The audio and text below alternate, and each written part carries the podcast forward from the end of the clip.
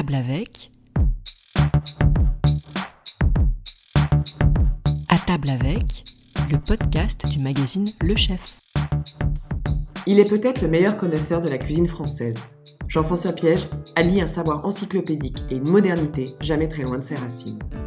Sa cuisine reflète sa passion pour la France et le terroir. En attestent ses mijotés modernes qui remettent au goût du jour un mode de cuisson ancestral avec des produits sublimés.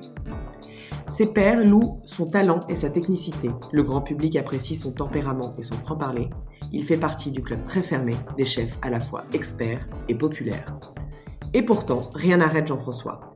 Une soif de connaissances hors du commun d'abord. Il veut tout savoir, tout comprendre, et sa bibliothèque compte plusieurs milliers d'ouvrages culinaires mais également une soif de dépassement professionnel.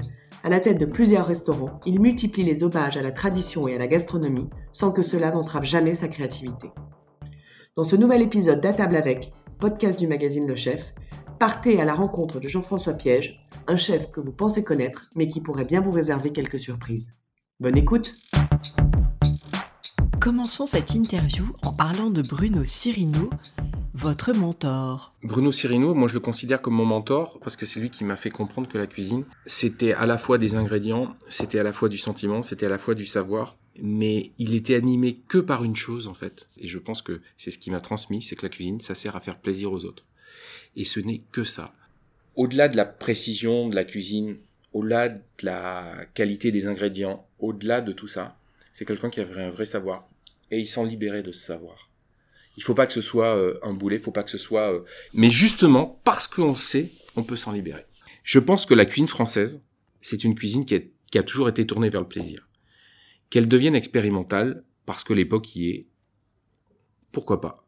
Mais il faut qu'elle reste tournée vers le plaisir. Ça, c'est l'essentiel. Donc, que ça tire sur une ficelle de la gourmandise, que ça tire sur une ficelle de, de la rupture, de ce qu'on veut, ce n'est fait que pour faire plaisir, je pense. Et c'est ce qui m'a transmis il m'a transmis bien plus au point de vue technique, au point de vue euh, identitaire, au point de vue compréhension de ce qu'est un, un, ingrédient. Mais à la limite, ça, ça va rester entre nous. Vous rejoignez ensuite le chef Christian Constant. Christian Constant, c'est quelqu'un qui est dans la transmission, mais c'est quelqu'un qui est très organisé en fait. C'est une génération euh, où euh, il y a rien qui leur faisait peur en fait. Aujourd'hui, nous, si on fait 500 couverts, on a peur. Là-bas, on en faisait, je sais pas, peut-être euh, il y a des jours, on en faisait plus avec un cocktail, avec euh, un banquet par-ci, euh, une voiture de tranche au gastro, la carte. Il y en avait de partout. C'était ça fourmillait et on avait peur de rien en fait. C'est ce qui m'a plu dans cette. Euh, et puis c'était très organisé. Et puis il y avait du savoir. Hein. Quand quand il sortait tourner un artichaut, il tournait un artichaut. Quoi. Il demandait pas comment tourner. Donc c'est voilà, c'est une cuisine qui est assez intéressante. Et justement, comment arrivez-vous à ses côtés au crayon? On peut pas dissocier Christian Constant de Bruno Cirino parce que c'est Bruno Cirino qui m'a envoyé au crayon et qui m'a dit un jour, tu seras peut-être chef d'un palace, donc il faut que tu ailles travailler dans un palace. Et l'organisation des palaces euh, en 88, quand j'y suis allé, n'était pas l'organisation des palaces d'aujourd'hui. C'est-à-dire que c'était une cuisine centrale où on avait la capacité de servir le restaurant gastronomique, faire un banquet, faire le room service, et peut-être faire à manger au bar une assiette froide ou une assiette anglaise. Tout le monde se battait pour faire les assiettes du gastro. Moi, au contraire, j'ai toujours voulu tout faire. Quand j'étais au crayon à l'époque de Christian Constant, j'ai fait tout, j'ai même fait le personnel à un moment donné, et ça n'a jamais été un problème pour moi parce que je voulais connaître euh, tous les rouages d'une cuisine, d'une grande cuisine de palace comme elle, devait être organisée, parce que j'avais gardé en tête que peut-être un jour ma vie euh, serait celle du chef du, crayon, sans savoir que 15 ans plus tard, ça allait, ça allait se réaliser. Mais en tous les cas, ce que je voulais connaître, c'était euh, tous les rouages d'une cuisine de palace.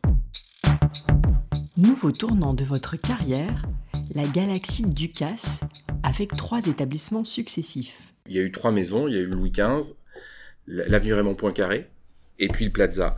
C'est euh, Cyrino qui me dit un jour, tu dois travailler dans un palace et tu dois travailler avec un grand maître. Parce que c'est les deux choses qui dans ta vie te serviront. C'est lui qui m'envoie au crayon, c'est lui qui m'envoie chez Alain Ducasse. Et à l'époque, je sors de l'armée, je, sors de l'Élysée et je suis retourné travailler avec Bruno Cyrino aux Élysées du Vernet. Le téléphone sonne et c'était euh, la secrétaire de Ducasse. Il dit ah, je vous passe Monsieur Ducasse, très bien. Il m'a dit bah il faut être lundi à Monaco. Ben, je lui dis, bah, je sais pas répondre. Faut que j'en parle à, à Monsieur Cirino. Bon, évidemment, il a fait, il la nécessité parce qu'il s'était entendu avant. Voilà, c'était euh, une époque où on ne disait pas non. De dire oui, ça n'a jamais été un problème et c'était surtout, c'était toujours de très belles expériences. Donc j'ai commencé en, en 92 euh, au Louis à Monaco. J'ai travaillé 12 ans. Au bout de la troisième année, je vais le voir en 95. Je dis, je pense qu'il, j'avais 25 ans. Je pense que j'avais envie d'autre chose. J'avais passé trois belles années. C'est une cuisine formidable. Euh, une cuisine euh, rustique dans un endroit extrêmement luxueux qui crée un décalage et euh, moi j'ai pris beaucoup de plaisir à y travailler, simplement que ça devenait redondant et que j'avais envie d'autre chose. Je monte le voir parce que j'ai toujours fait ça avec Cyrino, j'ai toujours partagé mes envies et on a ordonné ma carrière comme ça. Et Ducasse me dit écoute, j'ai peut-être une idée pour toi, euh, mais je peux pas t'en parler.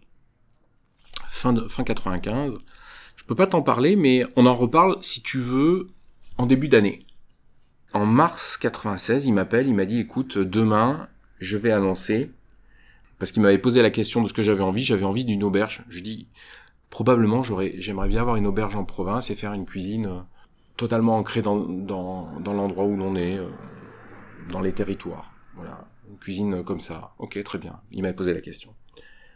Il m'appelle, il me dit écoute, euh, j'ai une auberge mais elle est avenue Raymond Poincaré. J'étais numéro 2, il y avait un numéro 1, c'était Laurent Gras. Euh, il est resté six mois et j'ai pris la suite euh, au bout de six mois jusqu'en 2000. Et en 2000, on est parti au Plaza Athénée. 92-96 Louis XV. 96-2000 avenue Raymond Poincaré. Et 2000-2004 le Plaza Athénée.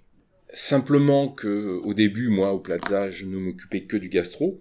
Et j'avais un, j'avais un deal avec lui. Il me dit, bah, si on a trois étoiles, tu t'occuperas de, de, tout le, tout le reste de l'hôtel. Donc, je me suis occupé, j'ai eu la chance de m'occuper de tout le reste de l'hôtel pendant euh, les trois années qui ont suivi euh, de 2001 à 2004. Ça a été un, une expérience formidable parce qu'en fait, un hôtel, c'est une palette d'expression qui est assez large. Et on peut s'amuser à réfléchir à beaucoup de choses.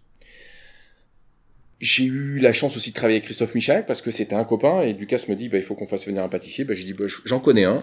Et voilà. Donc on a eu la chance d'avoir une belle équipe. Et moi j'ai passé quatre années de, grand bonheur à évoluer là-dedans avec la chance qu'on avait et ce qui est toujours la difficulté dans un hôtel, c'est qu'en fait l'hôtel a sa clientèle et le restaurateur a la sienne. Et c'est parfois euh, pas les mêmes euh, pas les mêmes envies, pas les mêmes choses. Plaza Athénée, on était arrivé à avoir une vraie clientèle de restaurants et avoir à côté une clientèle d'hôteliers qui, qui faisait autre chose. Mais c'est, je pense, aussi toute l'équipe qui, avait été mise en place, euh, que ce soit le directeur général François Delahaye ou autre, où il y avait un bar qui était assez moderne pour l'époque, il y avait le relais qui avait gardé, qui avait gardé son identité. Donc tout le monde trouvait son, son compte dans les propositions de, de restaurants. Vous choisissez ensuite de poursuivre l'aventure Palace en retrouvant le crayon. J'avais pas forcément envie d'aller dans un palace, mais euh, une autre opportunité. Yannick est nommé, euh, Yannick est nommé au Meurice.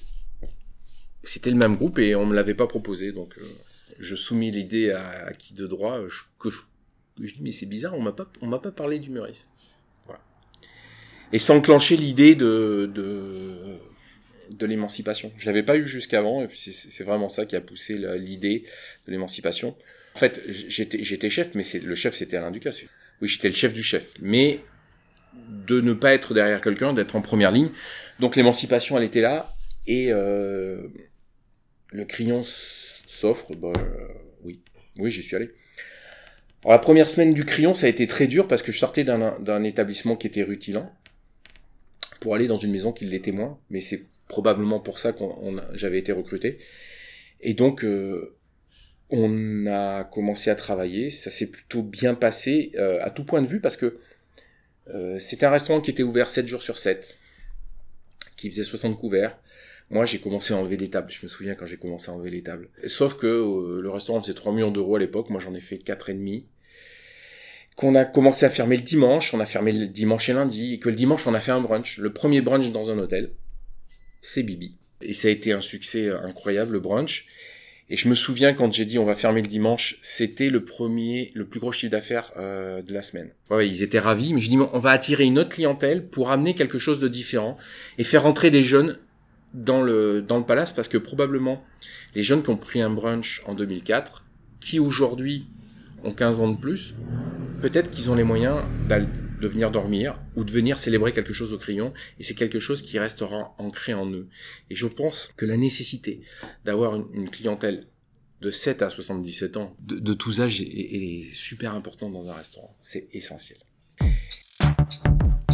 Auréolé de ses succès, vous faites un choix radicalement différent pour la suite de votre carrière. L'idée, c'est que j'étais arrivé à l'âge où je ne pouvais pas confier aux autres ma carrière. Ça veut dire quoi? Ça veut dire qu'en fait, quand tu es salarié, ta carrière, tu la confies à ce que tu fais, mais aussi au, à l'attelage et au binôme que tu formes avec l'entreprise dans laquelle tu es. Et le crayon avait été vendu, était passé de Tétinger à, Starwood.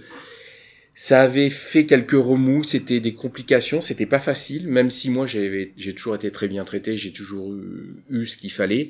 Et c'est là où je me suis dit, y a un moment donné, il faut se prendre en main. Tu peux pas confier aux autres ta carrière. Donc là, j'ai décidé euh, de sortir euh, des palaces. Avec le recul, comment analysez-vous vos choix de carrière? On n'écrit pas sa carrière. On saisit des opportunités, quitte à ce que euh, ses envies ou ce qu'on ait pu dire soit pas forcément réalisé, mais en tous les cas, c'est comme ça que je pense qu'on avance, c'est qu'on saisit les opportunités. Vous expérimentez pour la première fois l'entrepreneuriat chez Tout Mieux. J'ai racheté une maison en association, mais euh, l'association a ses limites aussi, et c'est pour ça qu'en fait, euh, euh quelques années plus tard, j'ai décidé de ne plus être associé. Alors, Aujourd'hui, on le fait avec Elodie, mais c'est c'est pas la même association. On, le fait ensemble. Nous, c'est familial. Là, c'était une association business. Et ça, j'y crois pas. J'y crois moyennement parce qu'en fait, à un moment donné, tout le monde se regarde et savoir qui fait quoi. Si t'es associé et que personne travaille dans le dans la boîte, ça va. Mais s'il y en a un qui bosse dans la boîte et un qui est associé, et moi j'étais associé et, et travailleur dedans, c'est une situation compliquée. On peut être associé, mais il faut pas exploiter. Vous faites alors le choix de devenir complètement indépendant. C'est en 2014 quand on ouvre avec Elodie le premier restaurant qui est Clover. Donc on a ouvert Clover, puis le grand restaurant en 2015. Euh, après on a eu la, chance de que ça fonctionne assez rapidement. Euh, et après c'est les opportunités. C'est marrant, je le disais ce matin sur le grill, il y a quelqu'un qui vient me voir et qui me dit tiens il y a un local où il y a deux extractions. Donc ça nous a permis en fait de faire une cuisine au feu de bois. Donc ça, ça a été le, schéma de faire le grill. Et un jour, euh, je suis au grill et je regarde, il y avait des clients à table, je les salue, il y a un monsieur qui se lève et qui me dit bonjour, je suis le propriétaire de la poule au pot. Très bien. Et j'aimerais vous vendre la poule au pot. Et cette opportunité-là, euh, une seconde avant, je pensais pas à la poule au pot. Je sors du grill pour venir travailler au grand restaurant. Et je fais un crochet, la poule au pot, c'est à 50 mètres. Et ça m'a rappelé euh, les premières fois où je suis allé à la poule au pot, c'est quand j'étais commis au crayon, ou euh, petit provincial, je suis arrivé à Paris. Euh, un samedi soir, j'ai dû sortir avec tout le monde, et avant d'aller travailler, parce qu'on s'était pas couché, on avait dû manger une soupe à l'oignon à la poule. Et on a la chance aujourd'hui d'exploiter la poule parce que c'est dans un... Pour moi, c'est un, un bijou, c'est un c'est un des endroits qui fait Paris. Il y en a, y a pas, il y a pas que la pot évidemment, mais je pense qu'il est important de savoir conserver ces endroits. Donc on a la chance d'avoir nous deux endroits très identitaires. Les autres c'est des créations, mais très identitaires, la poule au pot et, l'épidore. Un qui est bistrot bourgeois et l'autre qui est bistrot populaire. C'est pour ça que le grand livre de la cuisine, c'est bourgeois et populaire.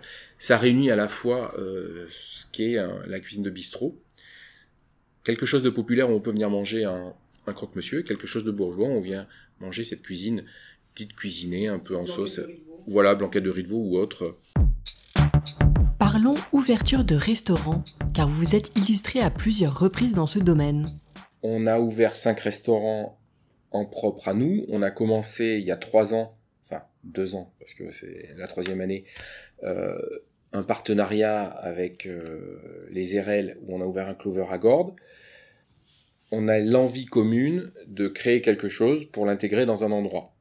je vois qu'il y a un écho dans la clientèle, qu'il y a du monde, et ça se passe très bien. Et on a décidé de développer cette partie euh, de, de, notre activité avec Moma Group en ouvrant prochainement Mimosa à la marine et à l'étranger euh, avec un autre groupe en ouvrant un restaurant à Taïwan euh, dans les mois qui arrivent. Mais là, on va le faire côté un petit peu plus chic, un peu plus gastronomique parce que euh, c'est pas le même. La clientèle, c'est pas la, pas la même. Donc, c'est à chaque fois une analyse de où l'on est et on va ajuster le, le propos. On l'a mis dans Clover, mais si un jour on a envie de faire une poule au pot parce qu'on a un endroit qui peut ressembler, mais tu fais pas une poule au pot dans un endroit neuf avec un faux décor. Et quelle stratégie guide vos choix en matière d'ouverture de restaurants? Les restaurants qui n'ont pas changé vont pas forcément très bien les restaurants qui changent souvent ne vont pas forcément très bien. Et donc d'avoir plusieurs expressions permet à un moment donné d'aller se rafraîchir et puis de confronter les, les choses. Et puis moi j'ai des découvertes qui ont été faites. J'ai trouvé une huile d'olive de dingue parce que j'ai fait Clovergord. Je ne l'aurais jamais trouvé si j'avais pas fait ça. Et donc ça enrichit ma cuisine. Et si on reste que dans que dans sa famille, c'est ça qui est c'est la le côté monovariétal qui, qui est dangereux, je pense dans la restauration. C'est toujours penser à la même chose. Quand on parle de nouveaux projets, on pense forcément à vos livres de cuisine. Alors, ma volonté, moi, c'est ce qui m'amuse le plus, c'est de le faire. Et c'est, ça me permet de réfléchir sur euh, le thème qu'on aborde. Le premier livre que j'ai fait dans ma vie, c'est le grand livre d'Alain Ducasse. Et je me souviens, euh, il vient me voir un jour, il me dit, euh, je dis non, on a trop de travail, c'est avenue Raymond Poincaré. Et puis en fait, je me suis laissé prendre pas le truc et j'ai pris beaucoup de plaisir à le faire. On a, mis deux ans à le faire. On a fait toutes les photos. À l'époque, il n'y avait pas de numérique, c'était que de l'argentique. Euh, il y a les défauts ou les qualités de la vérité. Puis il a fallu écrire les recettes. C'était un livre qui était destiné à, à une cuisine de. C'était une somme de ce qui avait été fait du Louis XV et ce qu'on avait fait à Paris euh, depuis trois ans. Et après, j'ai fait mon, j'ai fait mon livre, le premier, c'est euh, Côté maison, côté crayon, parce que c'était à la fois de me dire que la cuisine, c'est aussi quelque chose qu'on fait de façon professionnelle et aussi de façon euh, familiale. Parce que ça, c'était ma volonté. le, deuxième livre, c'est une opportunité, c'est mon éditrice, Gisou Bavoilo, qui me dit, après Paul Bocuse, il faut que vous fassiez euh, piège dans votre cuisine. Paul Bocuse dans votre cuisine bah, Je dis oui, si, si Monsieur Paul veut. Donc on a pris le TGV, on est allé manger, on lui a posé la question, il a dit ok. Et ils en ont fait plusieurs après, je crois qu'ils ont fait Berlin, ils ont fait la famille Santini, ils en ont fait une petite collection. Et puis après, ça a été autre chose, les livres.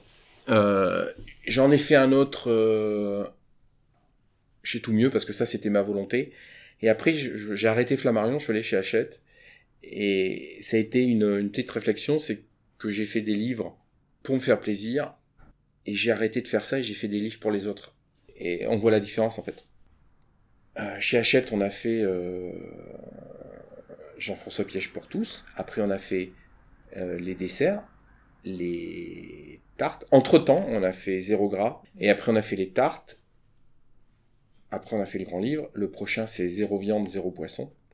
C'est se dire, on va faire quelque chose qui se fait traditionnellement avec de la viande du poisson, on va le faire avec du végétal. Mais c'est pas pour faire un steak végétal. C'est pas ça. C'est dire par exemple, on a fait une escalope de blette, une escalope viennoise. L'escalope viennoise, c'est du veau pané. Ben on a pris une blette fondante et on l'a pané et on a fait une escalope viennoise.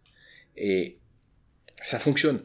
Donc c'est plutôt une réflexion comme ça et un livre comme dans le zéro gras ou comment on cuit à la vapeur, comment on cuit euh, en papillote, comment on cuit euh, un légume dans une poudre d'argile, après, il y a ce que j'ai amené moi, euh, les croûtes de riz. Donc ça, ça a été, c'est le prochain et probablement l'un des derniers. Ce sera le grand livre des territoires de France où je suis en train de recenser des recettes des territoires, mais qui sont en train un peu de disparaître. J'ai fait le grand livre de la cuisine. Je vais te dire comment l'idée est arrivée. C'est quand je rachète la poule au pot, je me mets à travailler ici tous les jours en faisant une recette de ce que pourra être l'un des plats servis de la poule au pot.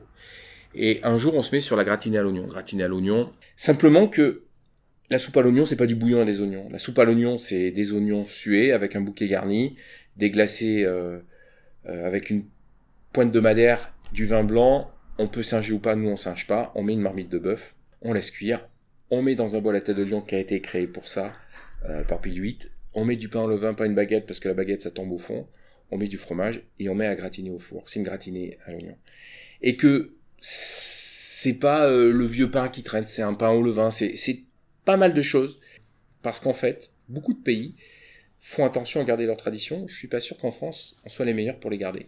Et donc, sans aucun ego, sans, sans rien du tout, euh, j'avais envie de faire un livre où on ressent ça. Alors, parfois, il y a la recette originale comme elle doit être.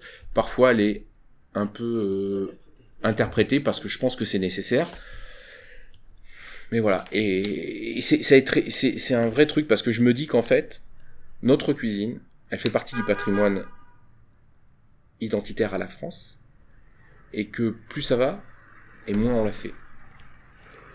Je pense qu'il y a ouvert plus de restaurants italiens dans Paris que de bistrots sur l'année 2021 ou l'année 2020. Parlons télévision. Quel souvenir gardez-vous de vos débuts? Oh, C'est facile d'en parler maintenant. Parce que la télévision, euh, elle est entrée dans notre métier.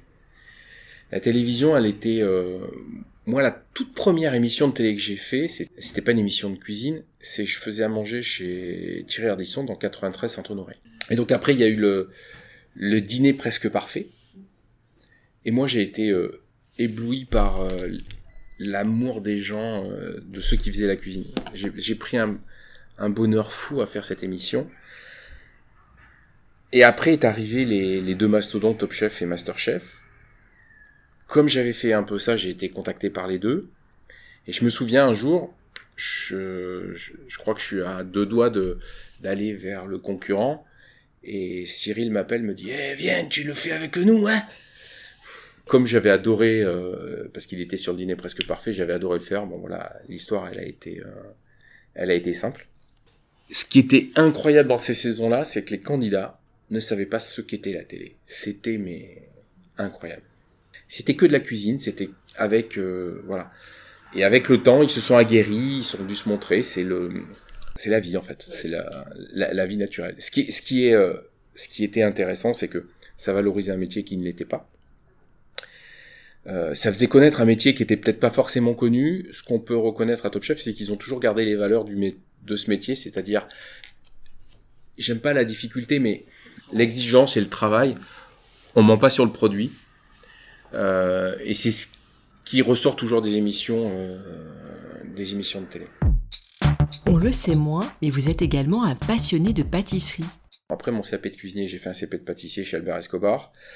Et quand on a eu l'opportunité de, de, racheter une pâtisserie, parce qu'il y avait une, on l'a fait, et j'ai fait de la pâtisserie. Je pense que la pâtisserie, ça fait partie euh, du métier de chef, en fait. Donc la pâtisserie, elle a toujours été euh, en moi euh, ancrée. Donc c'est vrai que, comme c'est une histoire d'amitié, Cyril me dit viens, on fait un... Ah, je dis ouais, pourquoi pas. Parce que c'est extrêmement agréable, la pâtisserie. Et l'idée de d'avoir quelque chose...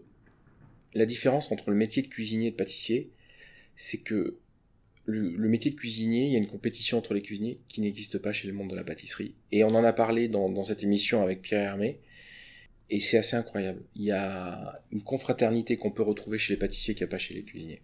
Et c'est un, monde très agréable. C'est un monde très agréable. Les pâtissiers comme les cuisiniers sont désormais des stars des réseaux.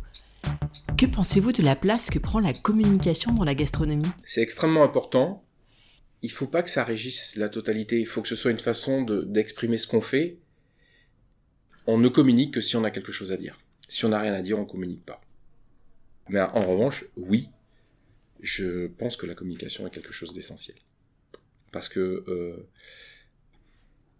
le bouche à oreille, c'était une forme de communication. On fait tellement plus de choses aujourd'hui.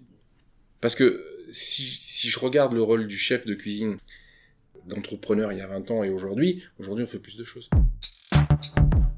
Si l'on se tourne vers l'avenir, quels sont les prochains enjeux pour la restauration? Est-ce que la restauration c'est de la gastronomie? Non. La gastronomie fait partie de la restauration. Et on veut réduire parfois la restauration à la gastronomie. Et c'est ça qu'il faut pas faire en fait. La réalité c'est que la gastronomie, je pense, a toujours de beaux jours devant elle parce que il y aura toujours des anniversaires à célébrer, il y aura toujours des moments de célébration, il y aura toujours des moments où on a envie d'aller dans un restaurant gastronomique. C'est quoi la gastronomie? C'est ça la question qu'il faut se poser. La gastronomie, c'est pas en opposition à une autre forme de restauration. C'est une forme de restauration où on va peut-être aller un peu plus loin dans le confort, dans l'élégance, dans euh, pas mal de choses. Ça veut pas dire que c'est pas élégant les autres. C'est pas en opposition en fait. La gastronomie, c'est assez personnel. La poule au pot, c'est un restaurant qui m'appartient physiquement, matériellement. La cuisine ne m'appartient pas parce qu'elle appartient à cet endroit. Elle appartient au patrimoine. La gastronomie, c'est ma cuisine. C'est une question identitaire. C'est ça qui fait la différence. Qu'on veuille faire autre chose. Moi, j'ai six restaurants aujourd'hui, j'en ai bientôt huit. Il y a un restaurant gastronomique. Et il n'est pas en danger parce qu'il y a du monde, parce que les gens euh, viennent festoyer, viennent prendre plaisir. Faut juste, et je pense que c'est la chose la plus importante de ce que je vais dire, c'est que ce soit de la, du bistrot bourgeois, du bistrot populaire, que ce soit du grill, que ce soit ce qu'on veut. Si on fait tout ça pour faire plaisir aux gens, ça fonctionne. Si c'est juste l'idée de se dire je suis le meilleur et je vais m'exprimer comme ça, ça peut ne pas fonctionner. La restauration, c'est fait pour faire plaisir aux autres. Je pense pas que la gastronomie soit morte, je pense qu'elle a de beaux jours quand on, on va la garder pour ce qu'elle est, c'est-à-dire faire plaisir aux autres. Le voyage dans le temps. Jean-François Piège, il y a dix ans. Il y a dix ans, je me mariais. C'était une année formidable, c'était l'année du mariage et puis euh, c'était l'année de l'ouverture euh, côté professionnel de, du restaurant gastronomique, donc c'était euh, c'était une très très belle année. Jean-François Piège, aujourd'hui. Aujourd'hui, c'est une très belle année parce que euh, j'ai la chance d'avoir une petite fille qui a tout juste un an et, et qu'aujourd'hui on peut repratiquer la cuisine. Jean-François Piège, dans dix ans. Et dans dix ans, j'espère que j'aurai toujours la même passion et toujours la même envie de faire plaisir aux autres. Rendez-vous le mois prochain pour un nouvel épisode d'À table avec. En attendant, si vous aimez notre podcast, laissez-nous un commentaire et 5 étoiles dans l'appli Apple Podcast.